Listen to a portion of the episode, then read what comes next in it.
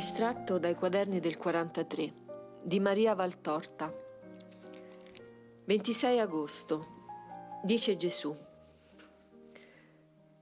La bellezza, la potenza, la forza della fede sono tali che la pienezza della stessa la potrete capire solo in cielo. Qua giù non ne avete che un pallido riflesso, anche nelle anime più perbase di fede ma questo riflesso è già tanto vasto che basta a dare orientamento a tutta una vita e a condurla dritta dritta a me. Parlo della fede, della fede vera, della mia fede. Non vi è che un Dio, non vi è che un Cristo, non vi è che una fede. Questa fede vera, che è nata con l'uomo, abitante della terra, unico fiore nel deserto, e nell'esilio del primo uomo e dei suoi nati, che si è perfezionata nei secoli, attingendo la pienezza con la mia venuta, sigillo, che non smentisce e che non può smentire alla fede dei patriarchi e dei profeti, questa fede di cui è custode la Chiesa, depositaria dei tesori del Verbo, non è mutabile, perché del suo Creatore condivide, gli attributi di, immuta, di immutabilità e di perfezione. Guarda bene che assicurava la fede ai padri antichi, la mia venuta, atto di una carità così eccelsa che basta esso solo a render sicuri di un Dio, padre del genere umano, assicurava la vita eterna riservata a tutti coloro che sono morti nel Signore e annunciava eterna punizione ai trasgressori della legge del Signore, assicurava la nostra una e trina entità, assicurava l'esistenza dello Spirito Santo da cui viene ogni soprannaturale lume spirituale che assicura la fede dei cristiani da venti secoli a questa parte? Le stesse cose. Ho forse modificato io la fede? No, anzi l'ho confermata e le ho costruito intorno la roccaforte della mia Chiesa cattolica, apostolica, romana, nella quale è la verità da me stessa deposta. Fino all'ultimo giorno e all'ultimo uomo la fede è e resta quella, non ve ne può essere un'altra che se voi mi dite che il mondo si evolve, io vi rispondo che tale evoluzione non è d'ostacolo alla fede, ma anzi vi deve sempre più rendere facile il credere. Credere non vuol dire essere dei creduloni, Credere è accettare e comprendere secondo il lume dell'intelligenza quanto vi viene detto da coloro che non hanno mentito mai, dai santi di Dio, partendo dai patriarchi. Credere è capire alla luce della grazia che io vi ho portata piena e sovrabbondante quanto ancora resta oscuro del, all'intelligenza. Credere è soprattutto amare. La credulità è sciocca, il credere è santo, perché è avere lo spirito ubbidiente ai misteri del Signore. Beati coloro che non mutano la loro fede, beati quelli che restano fedeli al Signore. Luce su luce è la fede in un essere. Le cose, tutte le cose, soprannaturali o naturali che siano, si svelano in un lume di verità, ignorato dagli increduli e l'anima sale ad altezze di amore, di venerazione, di pace, di sicurezza. No, che non si può descrivere con parola umana ciò che è la fede in un cuore, e non si può neppure capire da parte di coloro che credono quale abisso di terrore, di tenebra, di annientamento sia un cuore privo di fede. Però non giudicare mai i tuoi disgraziati fratelli increduli. Credi anche per loro, per riparare alle loro negazioni. Io solo giudico, io solo condanno, io solo premio. E solo io so come vorrei soltanto premiare, perché vi amo. Vi amo al punto che per potervi salvare sono morto per voi, per tutti voi. E non mi potete dare gioia più grande di quella di salvare la vostra anima, di lasciarmela salvare.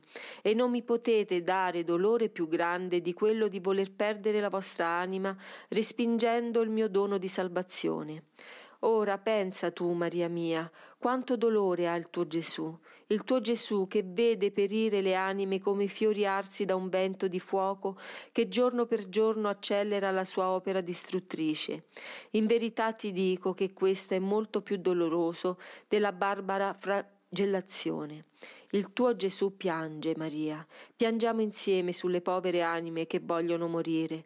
Se anche il nostro pianto non le salverà, resterà sempre il tuo a conforto del tuo Gesù e di questo conforto che tu sia benedetta. 27 agosto, dice Gesù. Anche nell'Apocalisse pare che i periodi si confondano, ma non è così. Sarebbe meglio dire si riflettono nei tempi futuri con aspetti sempre più grandiosi. Ora siamo al periodo che io chiamo dei precursori dell'Anticristo. Poi verrà il periodo dell'Anticristo che è il precursore di Satana. Questo sarà aiutato dalle manifestazioni di Satana, le due bestie nominate nell'Apocalisse. Sarà un periodo peggiore dell'attuale, il male cresce sempre più. Vinto l'Anticristo, verrà il periodo di pace per dare tempo agli uomini, percossi dallo stupore delle sette piaghe e dalla caduta di Babilonia, di raccogliersi sotto il segno mio. L'epoca anticristiana assurgerà alla massima potenza nella sua terza manifestazione, ossia quando vi sarà l'ultima venuta di Satana. Avete capito? Credere occorre e non cavillare. Veramente tu avevi capito, appunto perché non cavilli. I dettati non si contraddicono tra loro. Occorre saperli leggere con fede e semplicità di cuore come uno a cui prema di far intendere una cosa. Io vado sempre diritto alla cosa che più importa e che qui è il mio regno, perché nel regno è la giustificazione del mio essermi incarnato e morto, perché nel regno è la prova della mia infinita potenza, bontà e sapienza, perché nel regno è la prova della vita eterna, della risurrezione della carne, del mio potere di giudice. Perciò quando ho parlato per spiegare l'Apocalisse, ho ai singoli punti spiegati messo quasi sempre a corona il mio giudizio, il mio trionfo, il mio regno, la sconfitta di Satana in se stesso, nella sua creatura, nei precursori. Leggete bene e vedrete che non vi è contraddizione. Quello che ho detto, ho detto. 28 agosto. Dice Gesù. Quando io dico d'essere l'Eterno immolato, non dico un concetto nuovo. Coloro che furono a me più vicini, Pietro e Giovanni, hanno lo stesso concetto, né possono averlo diverso tutti coloro che meditano sulle opere del Padre, del Figlio e dello Spirito. Talora a voi uomini fa stupore che Dio, sapendo nella sua infinita intelligenza tutte le cose, abbia proceduto a creare l'uomo, e quasi vi chiedete se Dio sapeva o non sapeva quanto l'uomo avrebbe commesso. Oh, lo sapeva, nulla è ignoto al Dio uno e trino. Tutti gli avvenimenti dell'universo, nascite e morti dei pianeti, formarsi e disgregarsi di nebulose, vita o morte sugli astri lanciati nello spazio, cataclismi, deflagrazioni, sono conosciuti in eterno dall'eterno. E ugualmente in eterno sono conosciuti tutti gli avvenimenti della terra, uno dei milioni di mondi creati da Dio, quello che a voi è noto perché ne siete abitatori e in eterno sono noti tutti gli avvenimenti dell'uomo, preso come abitante della terra prima che Adamo fosse, e Dio sapeva che Adamo avrebbe peccato, e con lui avrebbe peccato per millenni la razza di Adamo. Non uno dei peccati degli uomini, non una delle virtù degli uomini sono ignorati dalla sapienza nostra, sia nel momento in cui avvengono, sia da un tempo talmente anticipato che non ha paragone con nessun limite del vostro tempo, risalendo a ritroso nei secoli dei millenni, sino a non essere del tempo all'eternità. Spingi lo sguardo, Maria, nell'eternità nostra, immergiti in questo segno di Dio. È come se tu affissassi lo sguardo verso un cielo tersissimo e pensassi che oltre a quell'azzurro che ti pare limite è altro, altro, altro spazio sconfinato sempre più alto un vortice di etere, un gorgo d'azzurro che tanto più si fa fondo quanto più sali, né trovi confine ad esso. Il suo azzurro, che pure è non è altro che il suo non essere, come sostanza consistente. Il suo azzurro è fatto di milioni incalcolabili di chilometri di etere nel quale danzano i mondi creati dal Padre mio. Lo stesso è la nostra eternità. È. Quando cominciò? Mai. Quando finirà? Mai. Quanto durerà? Sempre. Da quanto dura? Da sempre. Mai, sempre. Medita quale sconfinata potenza sta in queste due parolette applicate alla perfezione. Non il vostro sempre legato alla breve vita vostra e che non dura neppure per quanto dura la vita, non il vostro mai soggetto a così rapide smentite, ma il nostro sempre, il nostro mai, che non conoscono menomazioni di sorta e si rivestono della nostra perfezione. Nulla è occulto a Dio, nulla. E allora vi chiederete voi, poveri uomini, perché Dio ha creato l'uomo? Oh, che inutile perché. Vorreste voi giudicare l'opera di Dio, fare il processo alle sue azioni, quando sarete nella gloria comprenderete tutti i perché misteriosi, leggerete con lo sguardo dello spirito libero pagine che ora ignorate, che ora inutilmente volete sfogliare, cadendo per la vostra inutile superbia di formiche che vogliono perforare un monte di marmo nei più perniciosi errori. Quanti misteri ha ancora l'universo per voi? Siete immersi nel mistero, mistero di Dio, mistero dei perché di Dio, mistero della seconda vita, mistero di leggi cosmiche, mistero di rapporti fra questo vostro pianeta e gli altri mondi, mistero dei rapporti fra i viventi sulla terra e già passati alla seconda vita la vostra curiosità umana, il bisogno della vostra anima di ricongiungersi alle sue origini vi danno sante e non sante inquietudini. Sante quando vi spingono a bene operare desiderando di approfondire il mistero e l'unione col soprannaturale, per, per, sentirvi meno esiliati fuori dal regno dello Spirito e per rendervi sempre più capaci di capire le parole spirituali e di meritare la vita spirituale che raggiunge la perfezione nell'altra vita, nella mia beatitudine. Non sante, quando volete, scartando la bella e semplice fede, imitare Adamo e conoscere ciò che non è utile per ora, conoscere, violando il segreto, forzando celestiali porte, disturbando riposi paradisiaci, valicando barriere intoccabili.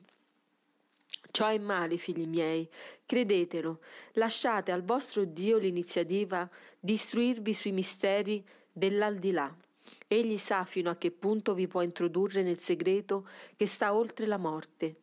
Fidatevi del vostro Padre e Maestro, non vogliate rispettosamente andare oltre al confine, non vogliate volere più di ciò che vuole Dio. Rispettate. Questo vada per tutti coloro che non si accontentano di quanto ho detto e vogliono sapere di più. Ma credete voi che se fosse stato bene il saperlo, io avrei smemorato i tre risuscitati del Vangelo? Eppure nessuno di essi disse ciò che è l'altra parte, neppure io, verbo del Padre e sapienza infinita, vi ho svelato il mistero della morte e con esso altri, la cui conoscenza non è necessaria alla vostra santificazione, ma anzi è nociva ad essa. Credere è più alto di conoscere, credere è amare. Lo torno a dire, credete dunque che se Dio vi ha creati è stato per impulso d'amore, credetelo con amore per rispondere a tale amore. E con settemplice amore credete che io, l'Eterno immolato, sono con giusta parola chiamato così perché da prima che il tempo fosse io sono il destinatario ad essere immolato per salvare voi. Non si è iniziato il mio olocausto con la mia vita corporale, No, esso era prima che io divenissi carne nel seno della Vergine. Non si è iniziato con la cacciata di Adamo. No, esso era prima che Adamo peccasse. Non si è iniziato quando il Padre disse facciamo l'uomo. No, esso era prima di tal pensiero creativo. Esso, olocausto, compiuto dalla seconda persona della nostra Trinità Santa, è come palpito nel centro dell'Eterno, cuore del nostro essere, da sempre. Da sempre, capisci? Eterno come siamo eterni noi tutto previsto e tutto preordinato in eterno. Io sono l'eterno immolato, la vittima eterna, colui che vi trasfonde il suo sangue per guarirvi dalle malattie e delle colpe, colui che vi rinsalda con esso a Dio, colui che vi dà tutte le certezze della fede e della speranza e vi nutre della sua carità perché possiate credere, vivere in Dio, santificarvi per mezzo della parola, che non muore e che non permette che chi di essa si nutre muoia. Credete in me, amici miei, e chiedetemi la grazia di sempre più credere. La luce della fede e quella della carità vi permetteranno di vedere sempre più chiaramente il vostro Dio, il vostro Gesù, fidan questa vita.